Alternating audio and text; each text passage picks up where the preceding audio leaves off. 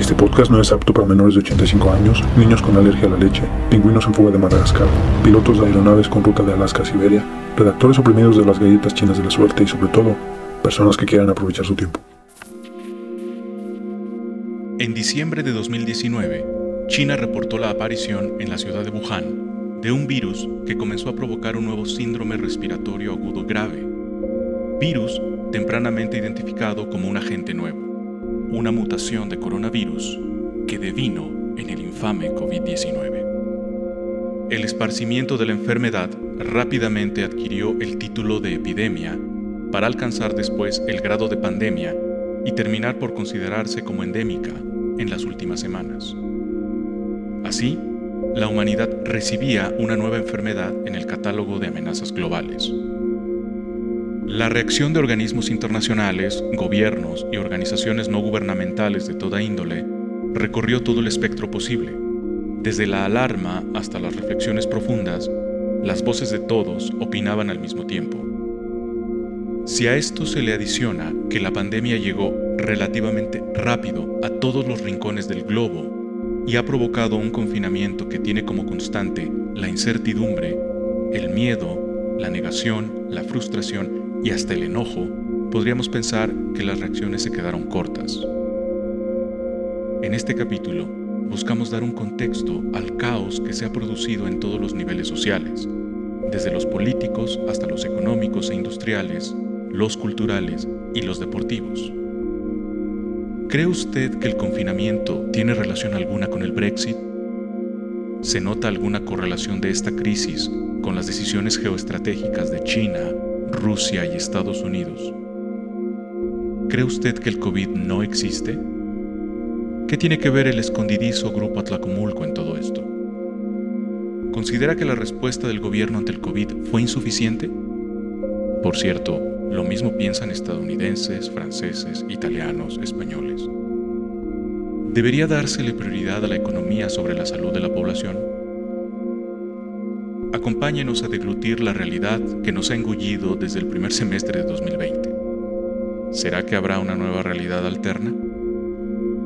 Estas son las esferas aparte. Y aquí comenzamos.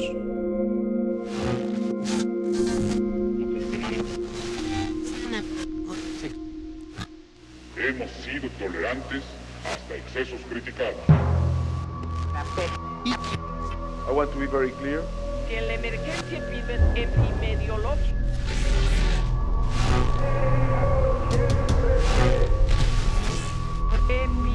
epidemiológica A third prior- priority. The strengthening of national unity.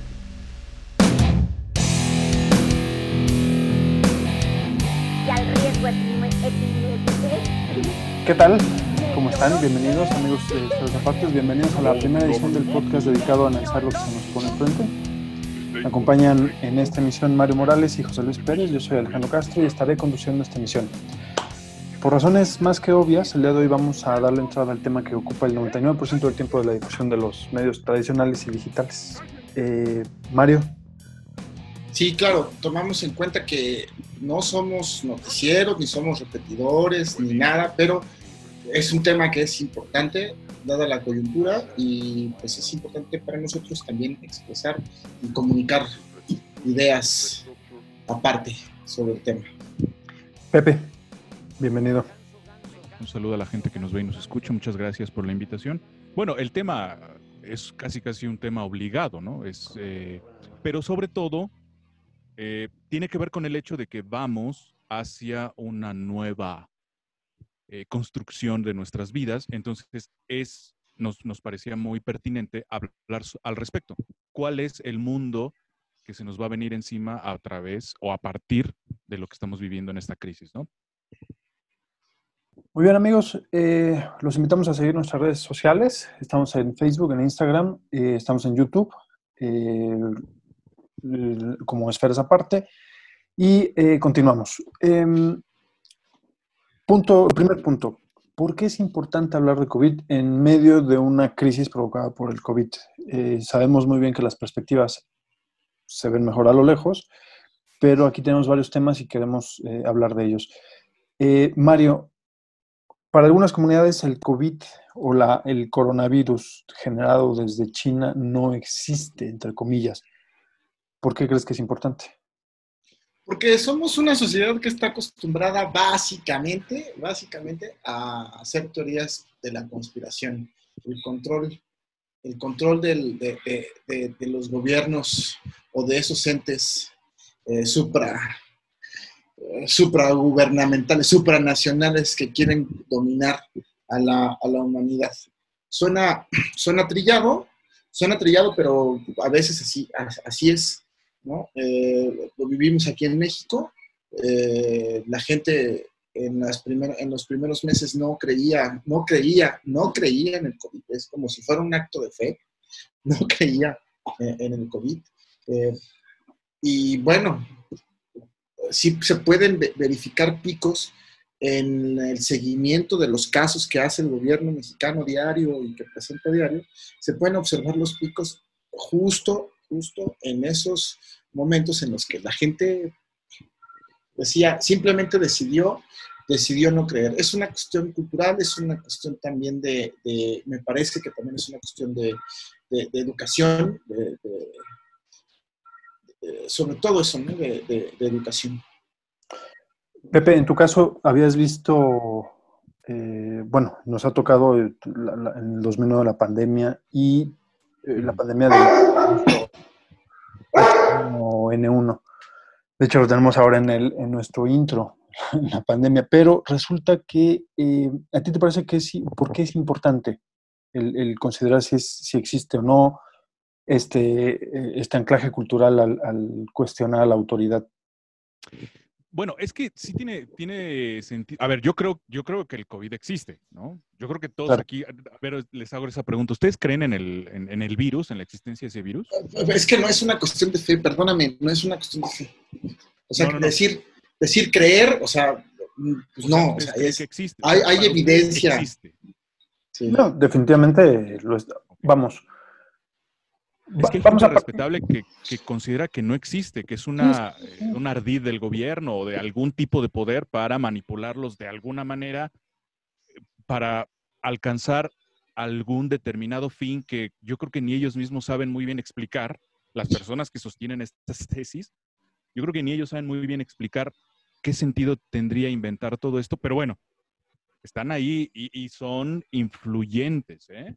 No son cualquier cosa. Sí, sí, pues es Bueno, parte. pero o sea, también es- está, es- es- si tú ves, si tú ves la tendencia, también tienes el, ahí tienes, digamos, la antítesis, o yo diría la antitesis del, de- del, del acumulamiento científico que tenemos en Occidente, que son las vacunas, por ejemplo, el hecho de que no Ujú. existe la viruela, el sarampión, la rubiola, la- las, las enfermedades eh, endémicas desde hace 500 años, que, que ha habido pandemias en donde ha muerto X cantidad de, de porcentaje de la población, y que en el, durante, a finales del siglo XX, principios del XXI, no, te- no tuviéramos esas, esas incidencias y que las volvamos a, volvamos a tener por criterios que salen a la televisión, salen a los medios masivos y te dicen, eh, las vacunas son malas. Güey, Ujú. o sea, hay un tema, no es, no es un tema si, si crees o no, es un tema de eh, salud pública. Eh, no, o sea, es- no es un tema de, de derecho político, derecho religioso, el decir creo o no creo. Aquí viene el tema de salud pública. Si tú no crees y no te vacunas, me va... Vas a constituir una fuente de contagio. Y ahí, Ajá, ajá. Termina, termina. y ahí es donde, donde yo veo el gran problema. No es, un- como dice Mario, no es un problema de creencia o no creencia, es un problema de salud pública. Bueno, Ajá. Eh, ajá. Eh, la, la cuestión era esta. Cuando tú me preguntabas por qué era importante, quiero, quiero retomar esa, la, la pregunta que tú me hacías porque no la respondí concretamente, sino que me fui a, a preguntarle si ustedes consideraban que existía o no. A ver, como mi siempre, respuesta, sería, mi, mi respuesta sería esta. La vida en sociedad, y, y es algo que tú estás tocando, Alejandro, la vida en sociedad se construye desde muchas, muchos pilares y desde muchas prácticas, creencias, conocimientos, tradiciones, valores, ideas, etc. Justamente el hecho de que una parte de la sociedad, no sé si muy grande o muy pequeña, no crea en esto, hace que la convivencia social se modifique. No sería lo mismo una sociedad en la que todos los integrantes aceptan la existencia del coronavirus o de cualquier otro tipo de enfermedad y por tanto toman medidas eh, para evitar la enfermedad, para evitar los contagios y para erradicar en la medida de lo posible ese problema de salud, no es lo mismo a que todos los integrantes de un grupo social crean o consideren adecuado esto, o que una parte diga, no, yo no, para mí esto es una manipulación de algún tipo de poder y por tanto se rompe una especie de cuarentena, llámalo como quieras, cuarentena, aislamiento, medidas preventivas, se rompen y entonces, ¿cómo haces para controlar mejor esta, esta enfermedad? Y aún así, yo creo que las personas que saben de, de cómo se comportan las sociedades saben esto. Saben que va a haber un grupo que diga, Pero- yo no me voy a guardar y entonces hay que tomar medidas al respecto. Y no hay ningún problema. Bueno, y el, el gran- perdón, rapidísimo. El gran ejemplo, y es un tema que ahorita eh, me gustaría que tocáramos, pero el gran ejemplo es la, la- la diferencia que hay entre el- los regímenes occidentales y los regímenes, eh, voy, voy- a bautizarlos en este momento como asiáticos, no orientales. Ajá. Donde tú tienes un, un marcado autoritarismo, no es autoritarismo, un sistema político basado en una autoridad cen- central o concentrada, caso Ujú, China, ujú. lo único que dice el señor es no salgan, el que salga, Pelas. bye. Perfecto. Ahora, cuando, todas las cuando to- en todas las películas gringas tú dices, no, no mames, me voy a encontrar una pandemia, va a llegar el ejército, van a cerrar. ¿Tú, te imaginas una pinche película gringa? No va a pasar. ¿Por qué? Porque tienes un sistema democrático donde cada estado elige, determina sus, sus propias leyes. Sus Entonces, cuando llega-. Cuando llega Trump y dice, ¿saben qué, señores? Este, vamos a implementar estas medidas, las que se te ocurran, las que tú quieras. Lo- Todos los estados dijeron, ¿qué? ¿A mí No. me vas a decir qué? A mí nada. Sí, y eso se repite, eh, obviamente, donde tuvo mayor eco, porque es el país más grande, el más poderoso, el políticamente más eh, hegemónico, digamos. Hasta, eso es el otro tema, es harina de otro costal, pero se repite en España, se repite en Italia, se repite en, en Europa, de alguna manera en América Latina, y cuando en Asia, de momento te Espérame, dicen, espérame, espérame. En, en- en Italia se tuvo, que, se tuvo que recurrir a la fuerza pública, ¿eh? a la Sí. suspensión de garantías. sí, Es decir, el, el cuando- aislamiento, el aislamiento, ah, bueno, es que ese es el tema, ese es otro tema, la reacción de los gobiernos, pero es decir, si también, en- también en Occidente, en, en Occidente ha pasado, ¿no? Es la reacción de los gobiernos es, con- no tenemos forma de contener, hay que obligar, ¿no? Ujú. Ujú. Pero Hay, regresa- hay- hay que obligar. regrésate 60 años.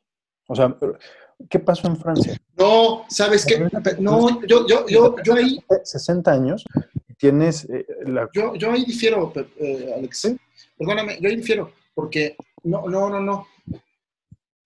Porque no fue, porque además fue eh, alegando, alegando que la situación era pues como si estuvieran, como si estuvieran en guerra, ¿no? O sea, lo, lo más parecido, lo más parecido a, a la alerta, lo- a, a esta alerta que hubo en, en estos países, en Europa sobre todo, Ujú. fue ni siquiera, o sea, no en los años 60, sino en, en- en- tiempos de la, hace 80 años, ¿no? Hace, hace, hace, hace 80, hace, hace 100 años, hace 90 años, ¿no? Hace- en, en tiempos de las, de las grandes guerras, ¿no? Ujú.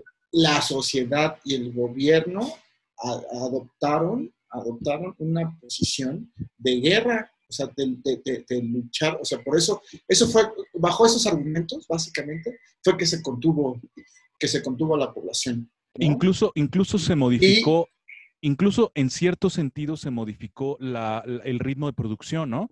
Incluso se... No, bueno, se detuvo, no, bueno, estamos detenidos. A ver, Pero no, es- espérame, espérame, espérame. Me refiero a que se echaron a andar medidas en las cuales las industrias dejaban de producir lo que como ordinariamente economía de guerra, producen claro. y empezaron a claro. producir insumos para tratar Es la, pandemia. ¿no? econo- economía de guerra, claro. Ajá. O sea, Eso sí, sí te voy a- ese, es, ese, es, ese es el tema. Ese, ese es el tema, ¿no? Y estamos hablando de países, de países de primer mundo, si bien España e Italia no son, eh, necesariamente están en el top 10 de los no son países potencias. primer, del primer mundo, eh, viven en es, es, es como si es, viven en el vecindario, ¿no?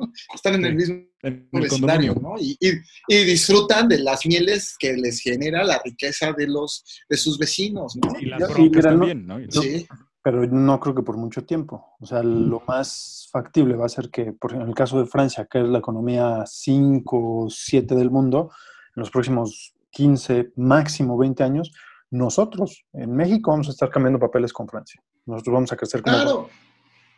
¿Los vamos a invadir? Sí, pero ah, No, no, ni ganas. vamos a tener Ok, ok, ok, ok. Y no, y no, este, no, y no por... pero pero ese es otro ese es otro tema. porque está muy lejos. Ese, ese- ese- es otro, ese es otro tema, pero sí, finalmente, o sea, sí, la, la- lo- eh, lo- cómo, reaccionan, cómo reaccionan los gobiernos finalmente tiene que ver con, con esto que es la- eh, eh, el punto principal de, esta, de, de- de- de este segmento. Ajá, cómo actúa la gente, cómo actúa la sociedad frente a una emergencia como esta, ¿no? Es Bueno, me vale más de si creen, si creen o no creen, ¿no? No, es que espérame, estamos hablando de países de, pri- de primer mundo o en Ah, el perdón. vecindario, No, en no, el vecindario. No, es que ese es otro tema, ese es otro tema. Aquí tú no puedes implementar una, tú imagínate, tú imagínate, ajá, el, desde el lenguaje, ¿eh? desde el que el discurso hubiese sido desde el principio, ajá, con López Obrador en la presidencia, diciendo, vamos a limitar las garantías individuales. No mames, se- se- o sea, esto se hace, se arma una revolución de la ultraderecha, ¿me explico? Sí, te arman el, el golpe blando se vuelve un golpe rasposo. O sea, es decir, es decir, no, no, no, no se, no se puede, no se puede, no se puede No, hacer eso- esas pero cosas, no eso se podía es- hacer de esa forma, ¿sí? Digamos, esa- Entonces- ese, e- e- ese cálculo político está, no sé, hay veces que no sé qué tan calculado está y hay veces que no sé qué tan blandito crees que vas a caer. Pero cuál, cuál, cuál, cuál, cuál, cuál, cuál. este tipo de, de cosas, de decir, bueno, sabes que no van a... Hay una ideología detrás que sí hay una, eh, una, un marcado respeto por los derechos civiles. Que es, Hay un cambio en el, en el Eso es un hecho. lenguaje, hay un cambio en el lenguaje. No, no, no. O sea, con todo y que, con todo y que tenemos a un presidente rijoso que les contesta, que, que, que todo el tiempo está diciendo cosas, hay un cambio en el lenguaje y nadie está hablando de guerra. Exacto. Fue lo primero que quisieron, fue lo primero que quisieron hacer. Ahora, nadie está hablando de guerra. No, no, no, y, y eso, digamos, eso es lo que siempre, lo que está calculado y está respaldado por, eh, hasta por una ideología y una trayectoria. El tema que comentaba Pepe, que se convierte de un golpe blando a un golpe rasposo, es no sé qué tan, qué o cuántas veces está calculado, porque es como, como es tan rijoso, de momento sale y dice algo y se te avientan 300. Yo, no, yo, es que, a ver, espérame. Yo creo, y ese es- sería tema de otro, de, de otro tema, pero a tu, a tu pregunta una respuesta. A ver, en este país, si hay alguien que sabe de política, a lo mejor no es técnico en nada, en nada, ¿eh? Es evidente. Pero si hay alguien que sabe de, de- de política, es, es- es ese cabrón, ¿no? Es el- Es- eso sí, si alguien sabe política es ese cabrón. Y, y está calculado, a ver, tenemos un país donde el 70% de la población vive en pobreza, vive en pobreza también. No puedes tener un discurso, no puedes tener un discurso De como mundo. si fuera al revés. Claro, como si fuera al revés. No puedes.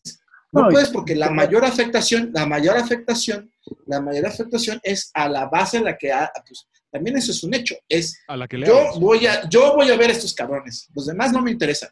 sí, y No, además- no me interesan, ¿eh? No me interesan. no- Es tu minoría.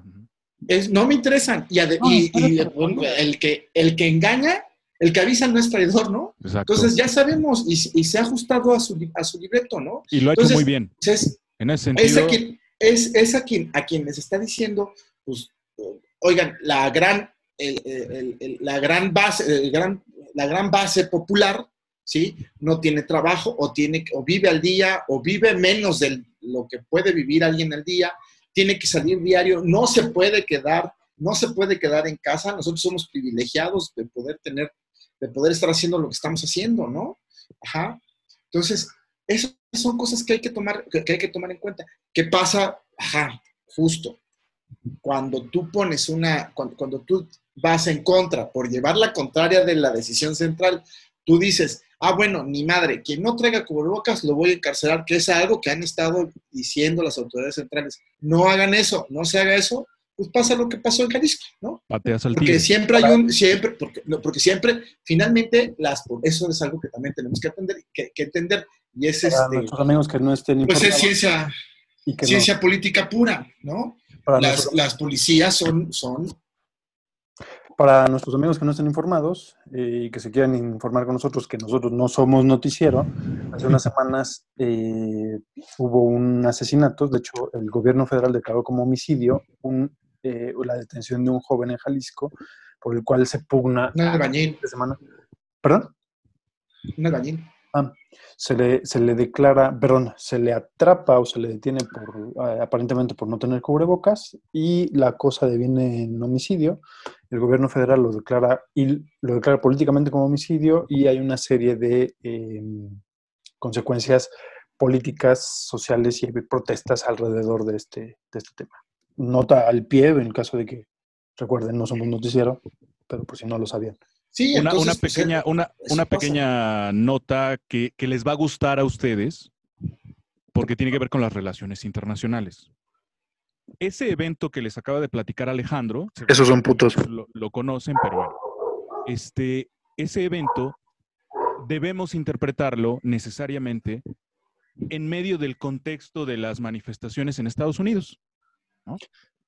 Ese es... Eh, quiero hacer un paréntesis aquí para explicarle a, nuestros, a, nuestros, a nuestras amigas y amigos que a nosotros en relaciones internacionales, pues siempre nos están insistiendo, nuestros profesores, eh, nuestros mentores, nuestros asesores, etcétera, nos eh, insisten en que eh, eh, la perspectiva de las relaciones internacionales no debe quedarse solo en el análisis de corte nacional, digamos, sino que siempre estamos, por lo menos con el rabillo del ojo, siempre estamos viendo el los acontecimientos en el mundo.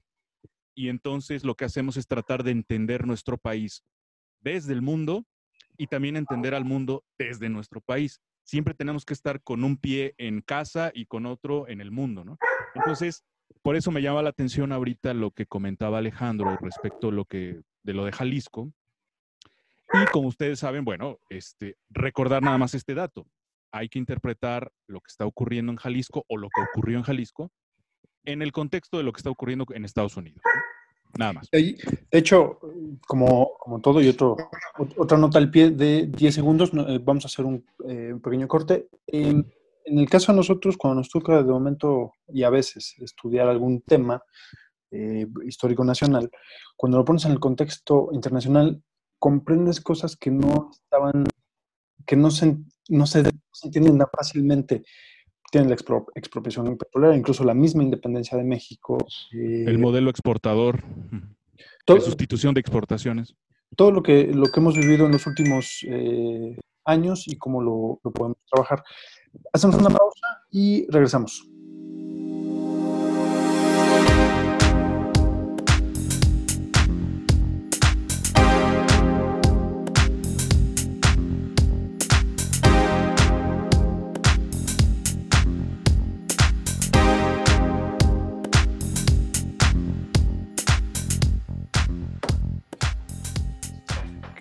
Tal amigos? Bienvenidos de regreso. Eh, continuamos con nuestra charla sobre el COVID-19, coronavirus 19. Me acompañan, eh, me siguen acompañando, afortunadamente, durante el programa Mario Morales. ¿Cómo estás, Mario? Y eh, Pepe. Aquí estoy, no me he ido.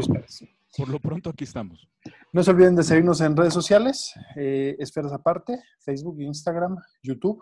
Y eh, no se olviden de nuestros teléfonos en... No, no tenemos teléfonos. Eh, nuestro correo es esferasaparte.gmail.com. Ahí lo pueden contratar a Pepe para cualquier cosa que necesiten, desde poner un clavo hasta eh, alimentar a los gatos. Mario se dedica a ayudar a las ancianas a pasar la calle. Y yo nada más veo las cosas desde no sé de dónde. Continuamos. Eh, gran pregunta. Aquí hay un tema de eh, la reacción de los gobiernos y los organismos internacionales. La gran pregunta y la pregunta de los 64 mil nuevos pesos. ¿Cómo leer esas reacciones? Pepe. Bueno, pues una pregunta muy grande, muy, eh, muy fuerte, pues requiere solamente una respuesta igual de amplia. Este, ¿cómo leerla? Leerla desde todos los ángulos posibles, ¿no?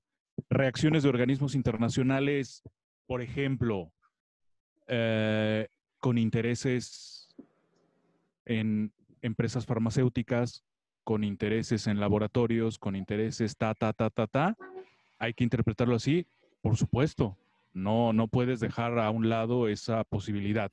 Respuestas de gobiernos en medio de una eh, futura elección, en un año electoral, lo podemos interpretar así. Y entonces, las decisiones que toman están siendo más que decisiones sanitarias, son decisiones políticas electoreras, desde luego que hay que interpretarlo también de esa manera, si se da la posibilidad. Eh, en fin, eh, mm, desde la perspectiva, por ejemplo, vamos a, vamos a decir, eh, desde el conflicto social, conflictos entre clases, negros contra blancos, ricos contra pobres, pobres contra ricos, etcétera. Pues desde todos los ángulos, desde que se pueda, desde los cuales se puede interpretar un fenómeno, pues sí hay que hacerlo. Hay que hacerlo. Ahora, en concreto, eh, las decisiones que están ocurriendo en México, las decisiones que están, se están tomando en Organización Mundial de la Salud, Organización de Naciones Unidas, Gobierno de Estados Unidos, Unión Europea, China, etcétera. Este, a ver si al ratito podemos ser un poco más concretos en algunos temas interesantes. Por lo pronto le cedo la palabra a Mario, pero sí, hay que leerlo desde todas las maneras posibles. Oye, nada más, eh, eh, digo, voy a regresar a este punto pero dijiste algo que me, que me parece es muy importante hacer notar.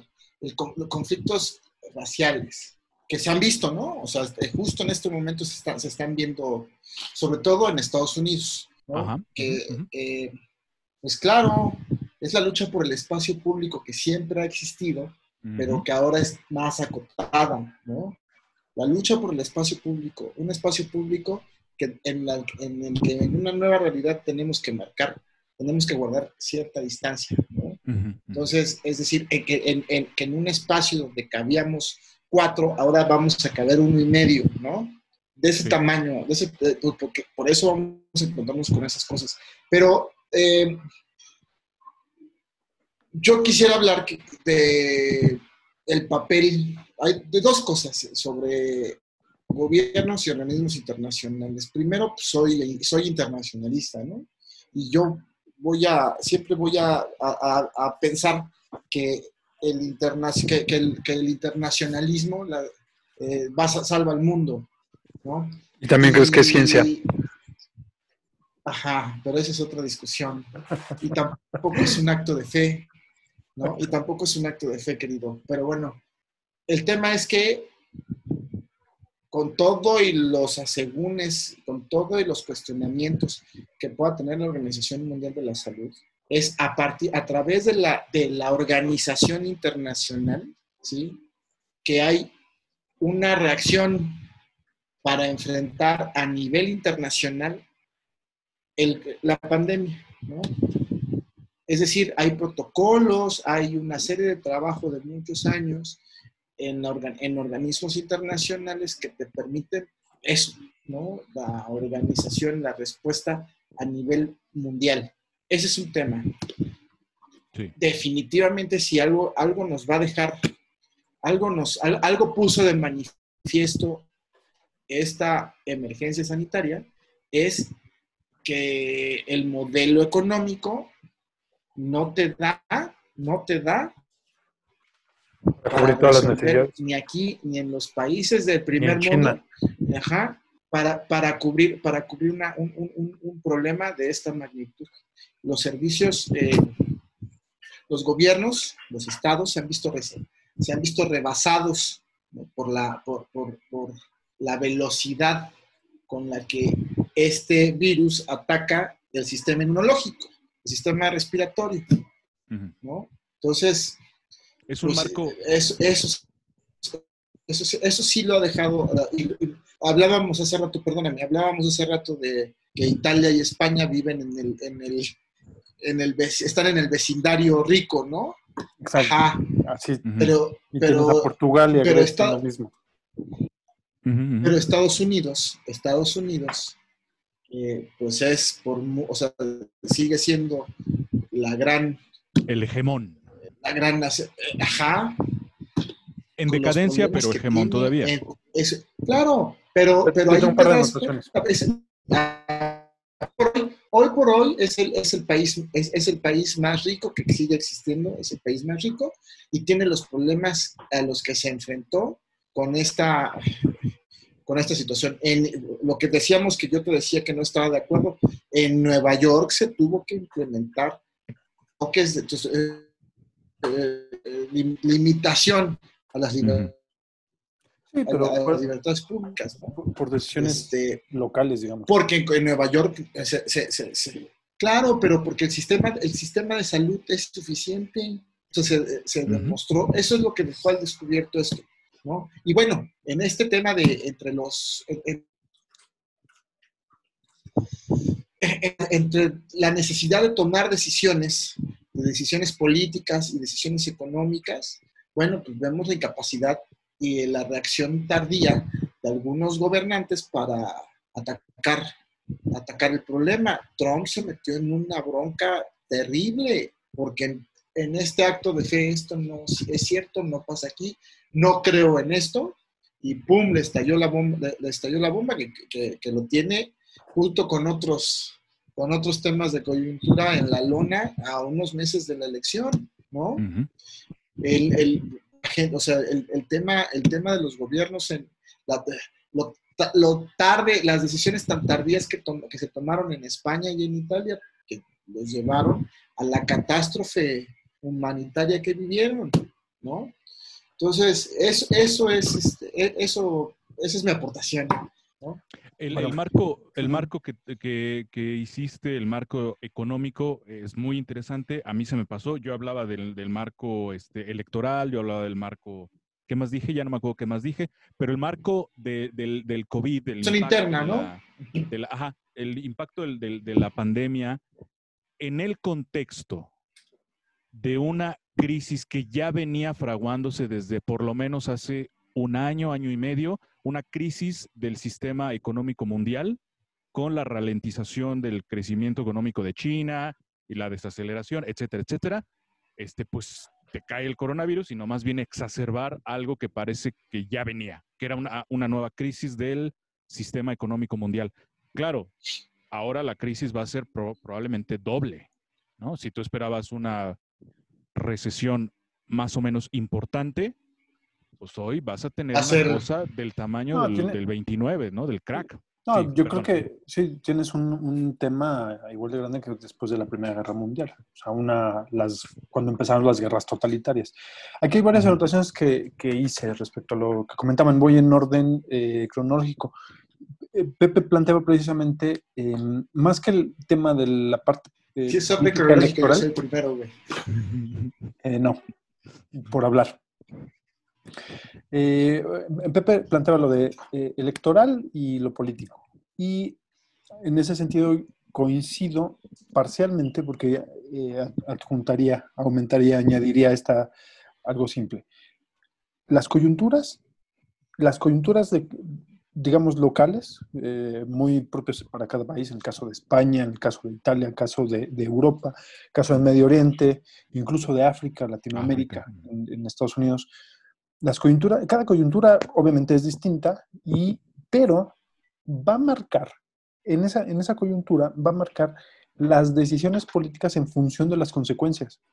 Entonces tienes un determinante que sí, como tú dices, hay un sistema económico, político que ya viene detrás, que a lo mejor viene fallando, y de momento tienes una crisis con una coyuntura, puede ser electoral, política, económica, militar, la que tú quieras, sumado a que las consecuencias de este corona- coronavirus, tú dices, no creo en él, y de momento se empieza, caso España, España tuvieron que parar en el momento en que la gente empezó a caer como moscas.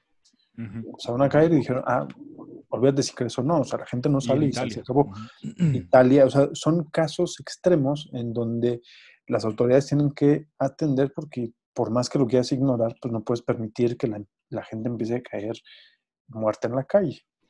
Entonces, coyunturas y consecuencias. Después em, está el tema de, el- de Estados Unidos, sobre todo de los organismos internacionales, y hay una coyuntura que da para, para mucho, que es el tema de los vacíos de poder en los organ- organismos o en los puntos estratégicos. En, en- Estados Unidos está dejando o decidió a, trai- a a través de la elección de Trump, decidió dejar de concentrar su poder político, económico, militar eh, hegemónico mundial, lo dejó para el bien de los demás. Cuando dijo, ¿saben qué, señor? Eh, La, la sociedad estadounidense, no Trump, la sociedad estadounidense dijo, señores, ya no queremos pagar la OTAN, ya no queremos pagar la ONU, ya no queremos financiar eh, la UNESCO, no queremos financiar. ¿Por qué? Porque ni siquiera podemos pagar un buen sistema de salud, una buena... la- Buenos salarios.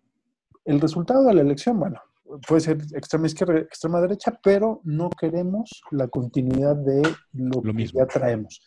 Y en este caso sale Trump. Perfecto. Entonces, hay una serie de, de- de- una cadena de sucesos donde tú tienes vacíos de poder, en donde es obvio que alguien los tiene que tomar. Tienes, el primer ejemplo fue eh, con Rusia en, iba a decir los Balcanes, no, en ¿Ucrania? con Ucrania.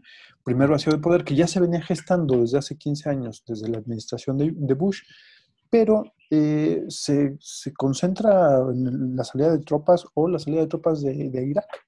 De decir, ¿saben qué? Nosotros nos vamos a salir porque corto, corto presupuesto, no quiero... Hace unas semanas Trump decide, ¿saben qué? Señores, Estados Unidos no va a pagar un centavo a la OMS, a, A la OMS. a la Organización Mundial de, de la Salud. ¿Por qué? Porque estamos en contra de los resultados que nos están dando, pretexto de que ayudan a los chinos. No importa la razón, el tema es que la política es dejar de pagar al exterior y empezar a usar el dinero hacia adentro. ¿Por qué? Porque estás mal hacia adentro.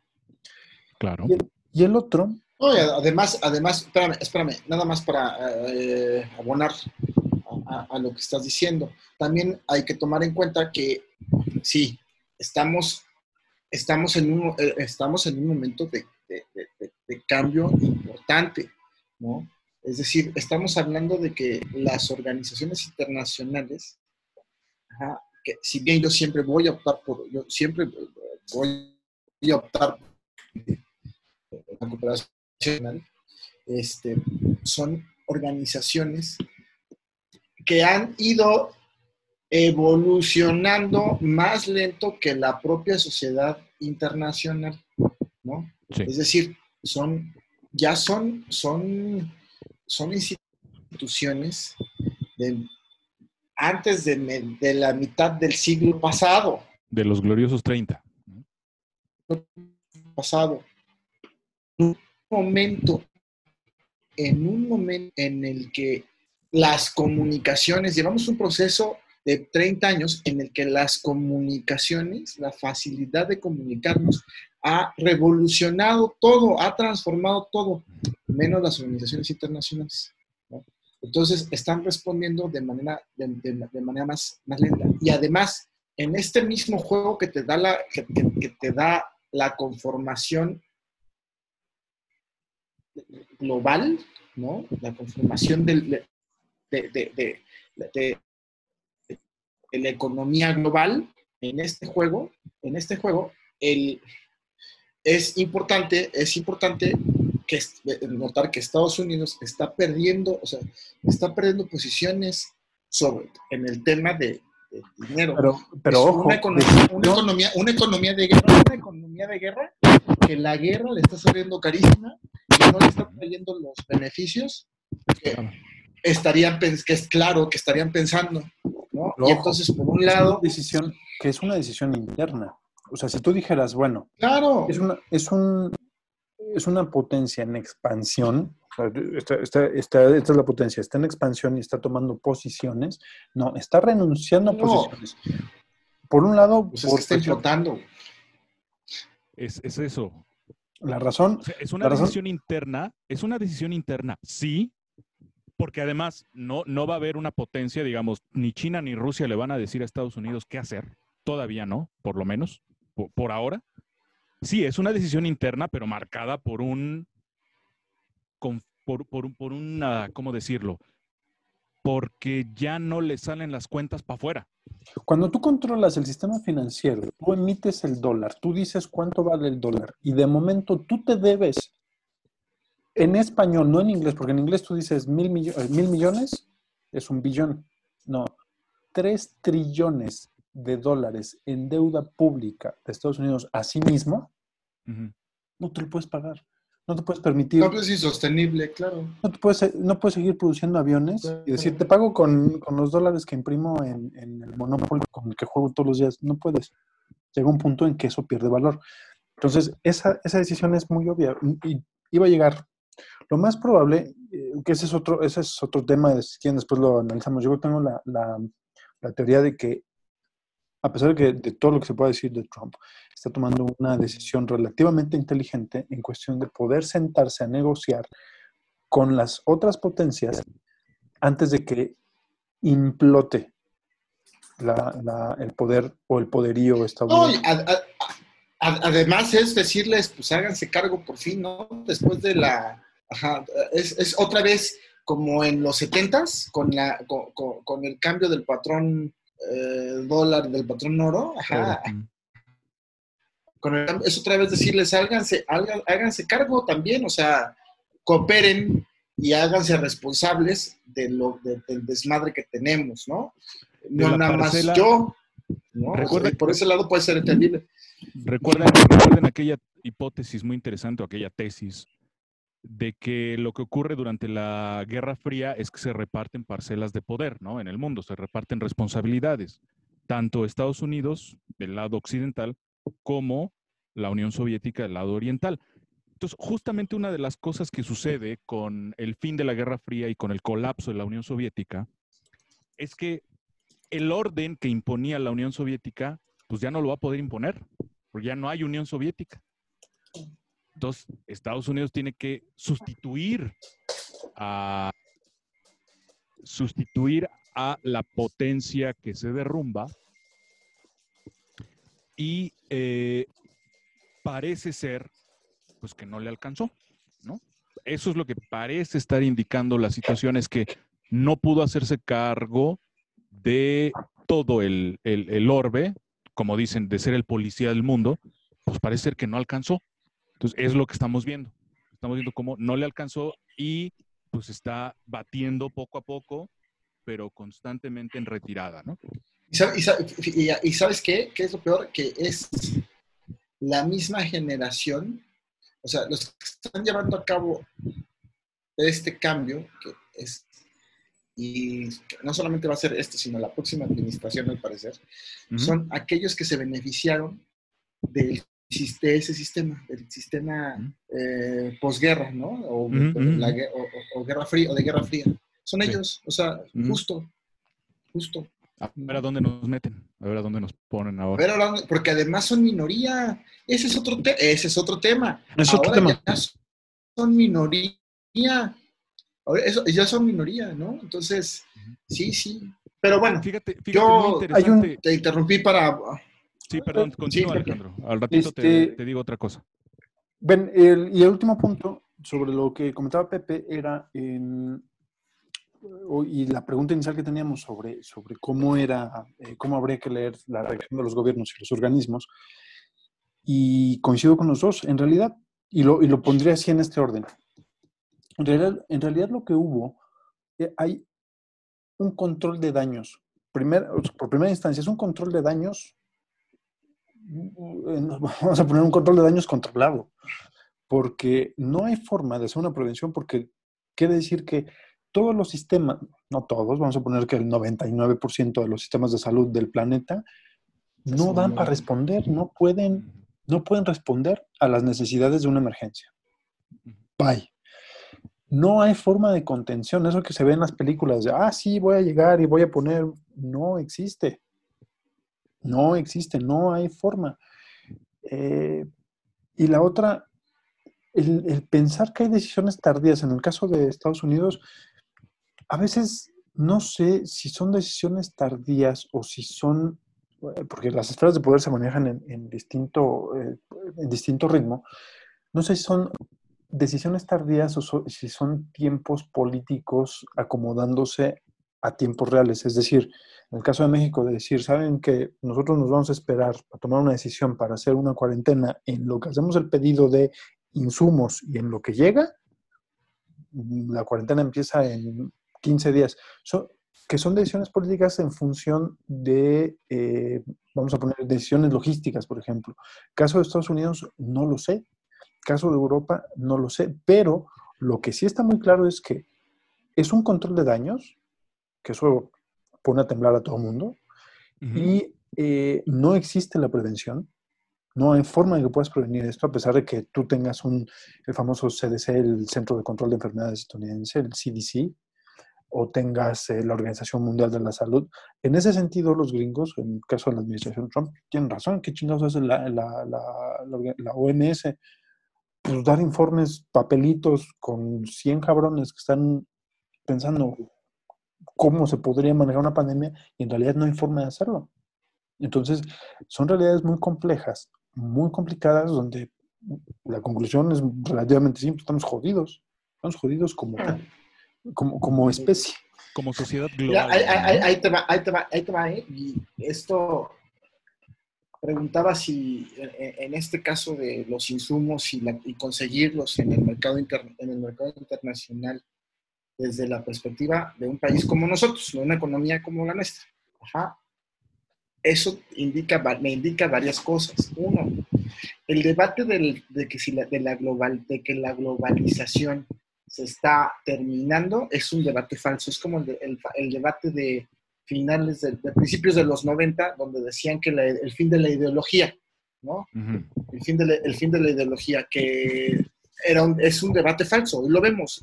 Ajá, hoy, hoy, lo vemos. No hay, si bien no hay un, un país hege- hege- hegemónicamente eh, eh, comunista, ¿no? No significa que, la, que, que- hemos borrado a la izquierda, ¿no? Del, de- de- del mapa, del mapa político. No.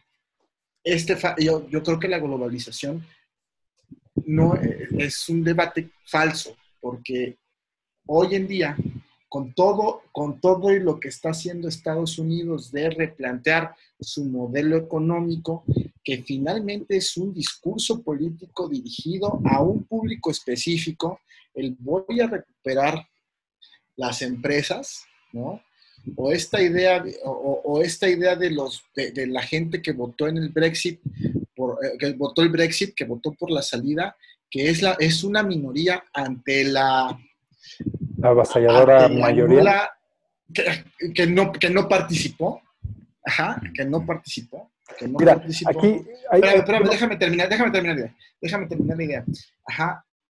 Pe- Pero lo que estamos viendo es justo este esta necesidad de Estados Unidos de, de iniciar, reiniciar actividades económicas que nos jalan necesariamente porque estamos inmersos en un mercado global que sigue trabajando de, que sigue trabajando de manera global, ¿sí? Eh, repartiendo los insumos en cada una, eh, eh, en cada región o en cada país, ajá, haciendo estas cadenas productivas, donde salga más barato la mano de obra, donde salga más barato los materiales. Seguimos, seguimos en eso, seguimos en esa, en esa dinámica. Sí va a haber un cambio, pero no a partir no a partir de la muerte de la globalización, sobre todo si tomas en cuenta la capacidad de comunicación que sigue revolucionándose, ¿no? Reinventándose mira, ahí hay un, a una velocidad impresionante. ahí hay- ahí hay un tema que me hiciste recordar y tiene que ver con eh, las perspectivas que, se, que puede haber para el futuro. La primera, en el 40, en 1930 y, déjame acordarme, fue 38, no, fue en la Primera Guerra Mundial. Entre 1908 y 1914, e incluso también pasó eh, para la Segunda Guerra Mundial, entre el 29 y el 38, antes de que mucha producción. Te pongo el ejemplo de la, del ejército de la Marina eh, nazi, de la Marina alemana. las planchas de acero que utilizaba la Marina o el ejército alemán se producían en Inglaterra y mucho- muchas de las máquinas que se usaban para la producción británica estaban o se producían en Alemania. Había una interrelación económica, militar, productiva, etc. Entonces, a pesar de que tú veas un, un punto más álgido del nacionalismo, proteccionismo en la historia, que es la Segunda La lana es lana, claro, hay una globalización. Entonces, claro. cuando se plantea esta idea de que no, pues se va a morir la globalización, no estamos en contra y, se- y en algún punto se va a morir, no, no se va a morir. Hay una interconexión, una intercontextualidad económica, política, social que, eh, por ejemplo, en el caso de México, nosotros aceptamos mucho menos la, la interrelación y dependencia que tenemos hacia Estados Unidos y Canadá que ellos hacia nosotros. Estados Unidos tiene decidido hablar español porque la próxima, la- una o dos generaciones México es igual o más importante que Canadá. Entonces, eh, el siguiente paso es ah, ese. ah, Y, y ya lo ven, nosotros no. Ahora, en el caso de em, si se muere la globalización, obviamente no, no se va a morir. Va- sí hay una lucha, hay, un, hay una tendencia a cerrar la frontera, no porque la frontera sea mala, no porque las empresas sean malas, sino porque las condiciones de trabajo, las condiciones económicas, sociales, eh, de mercado, son malísimas. A raíz, te globalizas. Han cambiado. Te, te globalizas, para, el caso de México con Estados Unidos, ¿nos globalizamos para qué? Pa- Para que nosotros nos quedáramos con su producción. Ellos dijeron, sí, sí, sí, nos sale más barato. 30 años después, eh, Estados Unidos dice, híjole, creo que fue mal negocio porque al final tú te quedaste con mi producción, se produce, sí se produce más barato, pero ni tú ganas ni yo gano. Entonces, ¿por qué no lo hacemos juntos? Entonces hay una, otra vez lo hace Trump, una renegociación del tratado, que ya se venía platicando, se venía planteando Cocinando. pero eh, se hace en, esa- en esta administración. Entonces, sí hay, eh, sí hay forma de pararlo, no de la forma en que los extrema derecha quisieran o los extrema izquierda, izquierda quisieran. Entonces, hay que poner ese contexto. Mario, Ah, Pepe, ibas a comentar Me gus- sí, me gustaría este, terminar este bloque, por, por lo menos de mi parte, eh, tratando de ordenar una cosa que ya ha estado más o menos implícita en los, en los comentarios que han estado haciendo, eh, pero no se ha dicho así de manera explícita, ¿no? Entonces voy a tratar de hacerlo. Y tiene que ver con, eh, vamos, a, vamos a proporcionarle a nuestras amigas y a nuestros amigos que nos escuchan este, otro eh, marco teórico, ¿no? Digamos, o mejor dicho, otra, eh, otro eje, otro punto, otro conflicto a partir del cual se puede interpretar lo que estamos viviendo, lo que está pasando. Ya habíamos hablado de las elecciones, ¿no? Ojo, porque muchas reacciones de gobiernos están empantanadas eh, por, el, por un proceso En electoral. la coyuntura política, claro, en la coyuntura electoral, claro. claro. Luego, lo que, lo que ya manifestaban ustedes también de la lucha de espacios de poder, ¿no? Segundo, eh, lo que está pasando enmarcado en un sistema económico global que está entrando en crisis y que la pandemia lo viene a agudizar esa crisis, ¿no?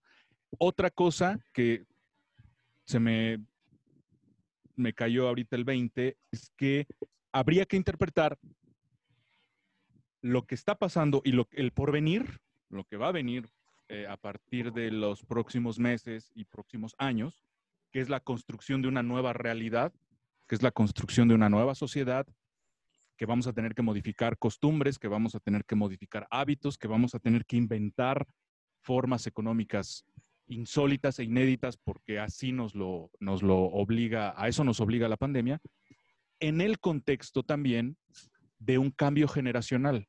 Ahorita que tú hablabas de la generación de la Guerra Fría, la generación de la posguerra, etcétera, es la misma que se va a tener que meter en la imperiosa necesidad de este, volver a, a decir por dónde, de volver a crear un espacio de poder, etcétera. Pero, sin embargo, hay un conflicto generacional. O sea, hay una generación que está de salida y hay una generación que viene entrando, que es una generación que dentro de algunos años, probablemente en una década, sea la que tenga que tomar las decisiones duras, difíciles. Vamos a ver cómo lo hace. por supuesto que estoy hablando de los millennials y de los que vienen atrás de los millennials, en el contexto, por ejemplo, de una confrontación que es muy clara entre la generación, nosotros todavía somos X, no somos tan boomers, somos boomers, pero no tanto.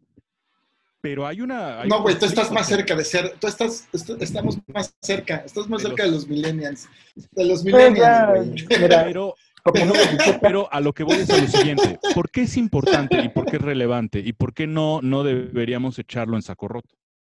Porque estas dos generaciones que están en conflicto tienen valores diferentes, tienen costumbres diferentes. Si algo caracteriza, por ejemplo, eh, a la generación millennial es la, eh, la rareza, lo, que a nosotros nos puede parecer raro, de ciertas costumbres, de ciertos hábitos, de ciertas ideas, de ciertos valores que practican ellos. Aquí la pregunta es, si vamos a construir una nueva sociedad, ¿con base en cuáles valores? ¿En los de la generación que va de salida o no sería más prudente construirla con base en los valores de la sociedad, perdón, de la generación que viene entrando? Es que la- justamente la eso es lo que no está, eso es lo que no está dejando, porque implica, implica, fíjate, la implicación tan fuerte que tiene lo que estás diciendo, implica el cambio del eh, eh, en el statu quo, Ajá.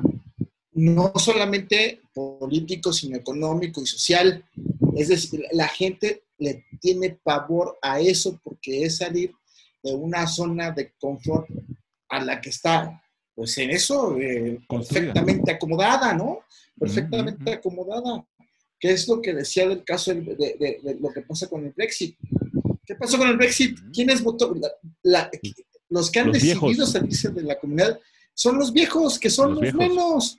También por culpa de los jóvenes Los jóvenes que no que salieron a votar. les dio hueva ir a votar. No mames. Ajá, los que, que no salieron a votar. Y hoy se están queje y queje y queje porque no quieren salirse y están, están atoradísimos en un tema bien fuerte. ¿Cómo No, salen mismo- de ese pedo lo de que mismo no que las- quiere salir?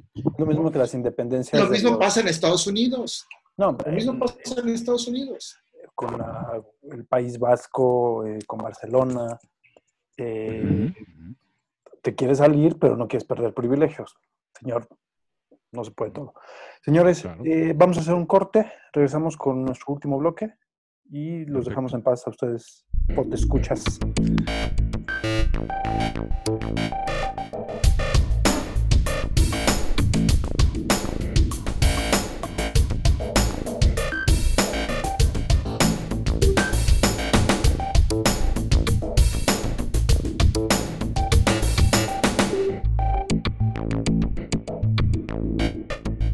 Tal amigos? Otra vez, bienvenidos de regreso. Estamos en Esferas Aparte. Me siguen acompañando para este último bloque eh, Mario Morales, Mario, Aquí sigo. y eh, Pepe, eh, José Luis Pérez. Hola Sandoval. Eh, yo Hola soy Alejandro Castro. Yo soy Alejandro Castro. Les recordamos nuestras redes, eh, Facebook, Instagram, YouTube, Esferas Aparte, y nuestro correo de contacto, porque no vamos a tener teléfono, esferasaparte.gmail.com. Cualquier cosa que necesiten para que Mario les ayude a cruzar la calle, para que Pepe alimente a sus mascotas o para que yo vaya a comer unos ricos tacos al pastor a Villahermosa, no nos manden nada, por favor. Este, Oye, qué casualidad de quieres regresar a Villahermosa, güey. Qué barbaridad. Sí, es el centro de poder, Ajá, yo sé, yo sé. Hoy. Es el centro de poder actual. Así como en su momento fue este, Sonora y, y el, Y el norte Estado de México. Y el Estado de México. El, el grupo Ujú. el tan negado. Alguna vez fui a unas fiestas a Atlacomulco y preguntaba, así como inocentemente, Super nice. ¿no? y me decía, o sea, se cuenta en una fiesta en, el, en los establos de la casa del rancho de no sé qué, y así como que, y yo preguntaba, oye, ¿sí existe el grupo de Atlacomulco? No, no, no existe. Si, si- si quieres, si quieres, platicamos también de eso. Hay, hay una teoría, hay un gringo. al- ay, ¿cómo se llama este güey? Ahorita te digo el nombre. Que viejo. hizo un estudio sobre las élites de poder en México. Y justo habla, ah, no habla de grupos, habla de redes. Es decir, que aunque que eso que, pare- que podría parecer un grupo en realidad no lo es, porque al final ellos mismos están, pertenecen a otras redes. Claro. Entonces, está, está bien interesante ese, ese estudio. Pero bueno, no, no es una logia, no es una logia que tú entras y dices, estos son mis símbolos y no, no funciona así. De hecho, el mundo no funciona. Es que, por otro lado, así, eh, que además de es- estas teorías conspi- co- conspiracionistas, así se ven, sí, ha- sí podríamos hablar de elementos que los identifican, ¿me explico? Ajá, no solamente el lugar de residencia, que es el nombre que, el nombre que reciben, sino también, ajá, la, la, conex- la conectividad de esas redes al interior del grupo, ¿no? Es decir, pues tú tenías a, a Peña Nieto como, y es primo, hermano De Del de, Mazo. eh, de Del Mazo, ¿no? Ajá, y así, ¿no? Y además, y al final Peña Nieto era sobrino del anterior gobernador de Montiel, de. Montiel, pero a su vez es sobrino en segundo, tercer grado de Carlos Salinas de... No mames, esa es una locura, cabrón. Es Y una llegamos a los Han González y todo eso.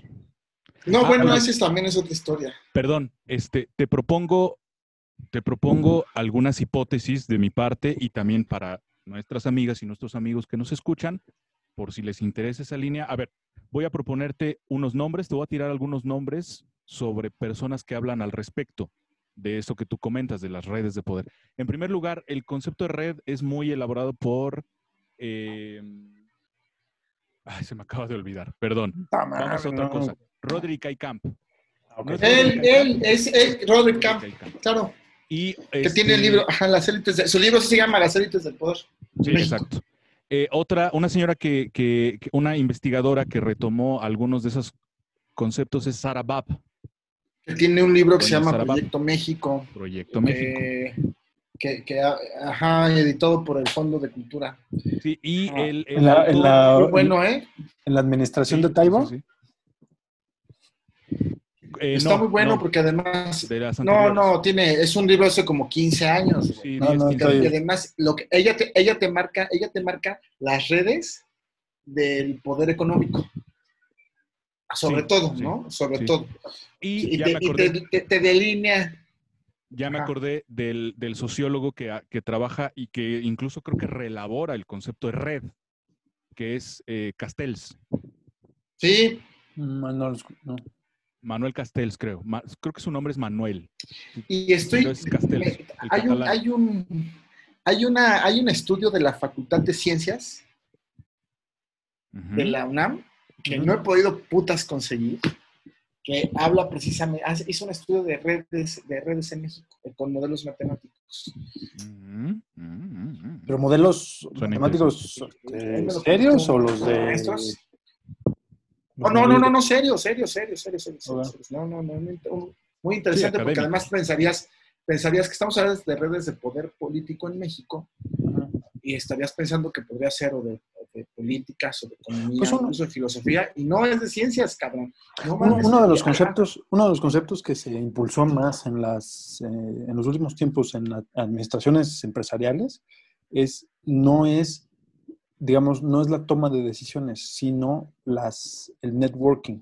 Es decir quién te resuelve qué en qué momento y cuando tú lo necesitas o sea si está el clásico estás conectado o no estás conectado y tiene mucho que ver con eh, tiene mucho que ver con el poder sobre todo en empresas eh, con, con, con- iba a decir consecuencias más bien no con ligas políticas o con obras públicas donde tú tienes que ver con eh, no sé yo he escuchado casos en donde la, la misma lógica empresarial en donde tú tienes que resolver los problemas y te es más barato y más fácil resolver el mismo, un montón de problemas con un solo proveedor, porque tú- el espacio mental que tú le dedicas al problema es menor, porque tienes un solo proveedor. Vamos a suponer, eh, yo tengo que arreglar mi casa, tengo que arreglar la tubería, tengo que arreglar la luz, el teléfono, el cable, el internet, bla, bla, bla. Llega Pepe y me dice, ¿sabes qué? Yo te arreglo todo, es más caro, pero te soluciono todo para el- dentro de cinco días. Perfecto, yo me olvido del tema y me dedico a otra cosa.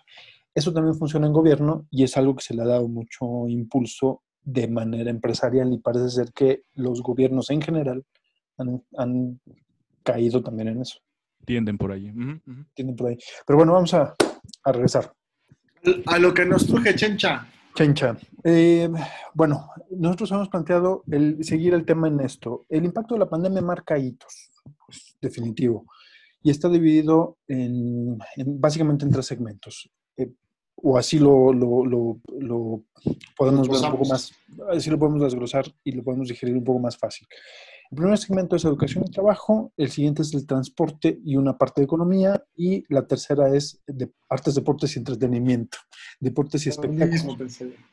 Sí, este, entonces, vamos, eh, como queremos ir por partes, vamos a empezar con educación y trabajo. Este, en este sentido, ¿cómo en estos hitos, cómo tendrían que darse las cosas en dos sentidos? No estoy hablando o no estamos proponiendo en este sentido proponer una realidad, dar instrucciones de, em, de, de prevención, no te vamos a dar reglas de higiene, no, te- no, no, no, no. no. Esas son las Vamos a consecuencias. regañar. Ni te vamos a decir qué hacer en tu empresa, ni cómo tienes que ir a tu oficina, a tu trabajo, cómo tienes que ir en transporte. No. Son las consecuencias político, social, sociales, económicas, morales, filosóficas sobre estos temas. ¿Ok? Entonces, eh, bueno, analizando esto, Pepe, en educación y trabajo, ¿cómo tendrían que ser las actividades en las escuelas? ¿Qué, impactos tienen? ¿Qué impactos vemos? Bueno, mira, antes de, antes de responder concretamente a esa pregunta sobre educación y trabajo, nada más, muy brevemente me gustaría eh, ofrecerle a- al, al público que amablemente nos escucha este, otra especie de marco teórico. Esta vez tiene que ver, no, no, no, no es um, una completa teoría acabada, y, sino que está en permanente elaboración. Eh, lo que la pandemia viene a provocar en la sociedad es un desajuste en nuestra relación.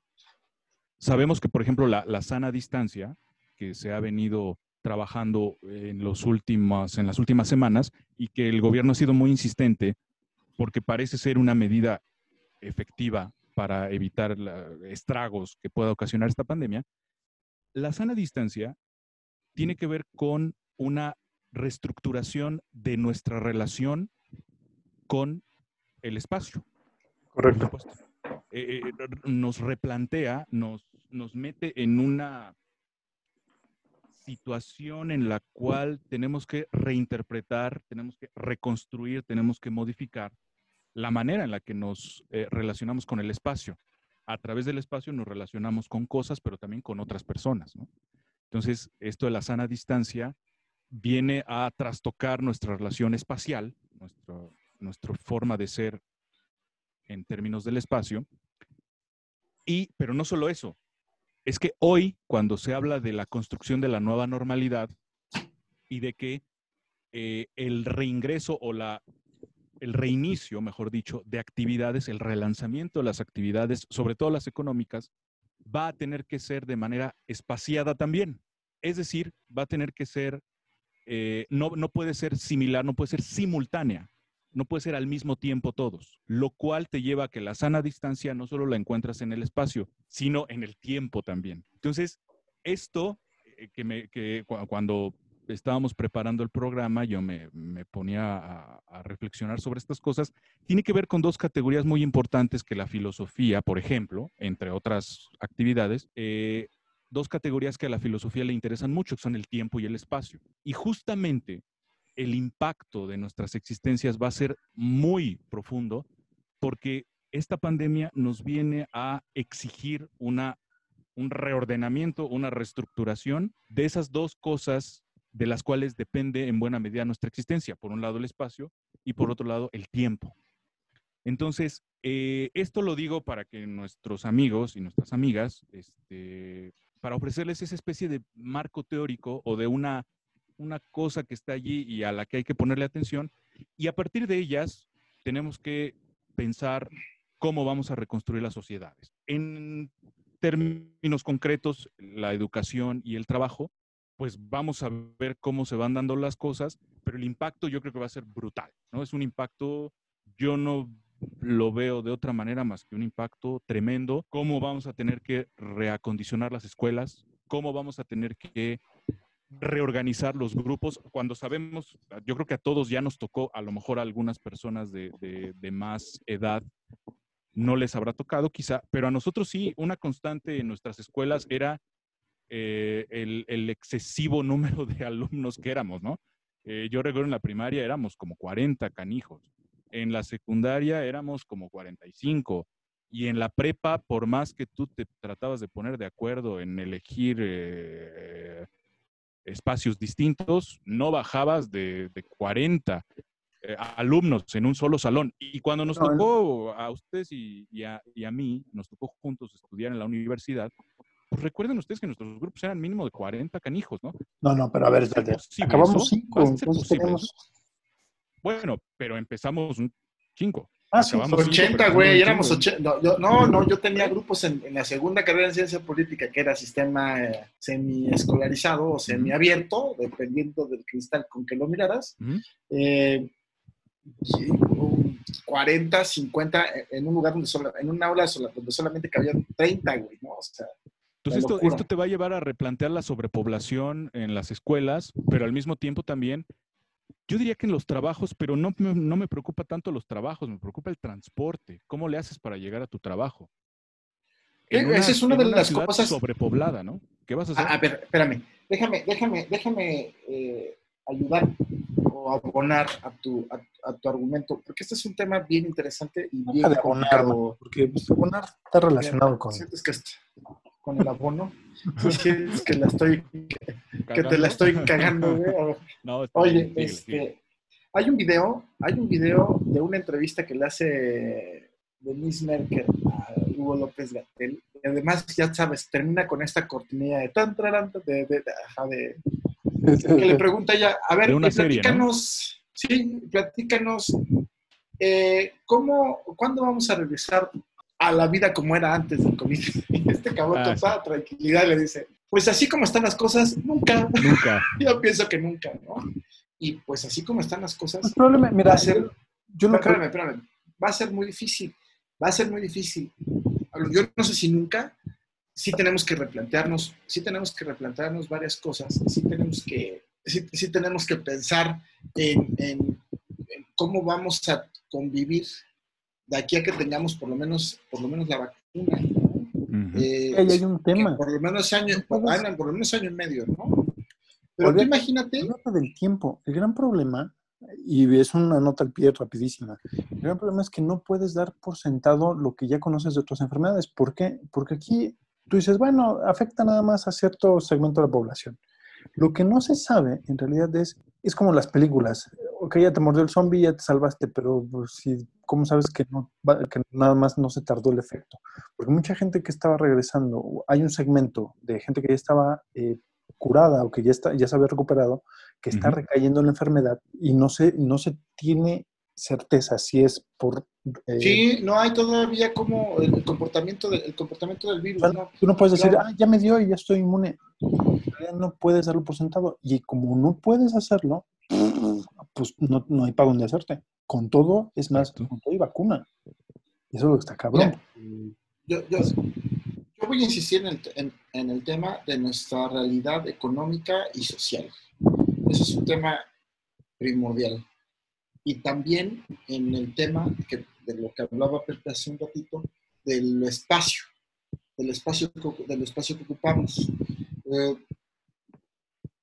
primero, en el entendido de que ah, estamos en, un- en una economía que en la que la mayor parte de la gente trabaja con- y vive al día y a veces con menos de eso, y se, ti- y se tiene que trasladar grandes distancias, y es la mayoría de la población, tenemos que, incluso en sana distancia, con la famosa sana distancia, ¿sí? tienes el metro Pantitlán hasta su pinche madre, ¿no? ¿Cómo puedes En realidad todos los metros, evitar, ¿eh?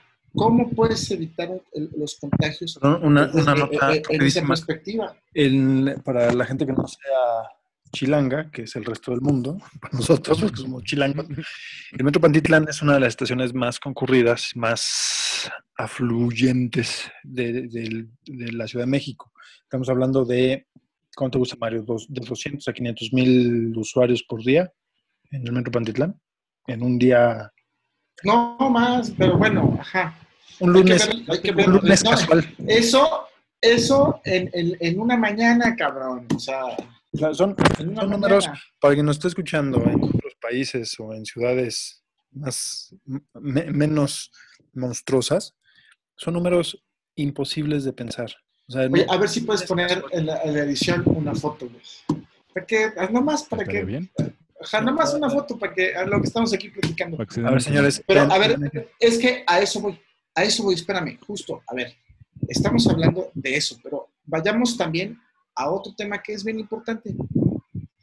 La convivencia esta que no sea laboral, la convivencia cotidiana. Un día leí que en Cuautitlán, que es un municipio conurbado de la Ciudad de México, perteneciente al Estado de México, el, el- no había espacio ya, o sea, eh, el espacio estaba cubierto por, por mancha urbana, no había espacio para áreas verdes. Es decir, que en un metro cuadrado convi- conviven siete, ocho, nueve personas. Fíjate nada más el problema de densidad de población del que estamos hablando en una en la zona conurbada. No estoy hablando de la Ciudad de México, eh, estoy hablando de un El pequeño municipio A las afueras. con- con- a las afueras, del- a, la- a las afueras de, de- de- Mando- de la ciudad, saludo- ¿no? ahí mando un saludo a mis cuautitlanos. Ajá, de- después de en un pequeño municipio, todo después del viaducto Escautitlán. Ajá. Mm, Pero imagina, o sea, de ese tamaño, de ese tamaño es la, de ese tamaño es el problema, de ese tamaño es el problema. En una ciudad como la Ciudad de México y su zona conurbada en la, de la que estamos hablando, de una población de 30 millones en un espacio muy reducido, ¿sí?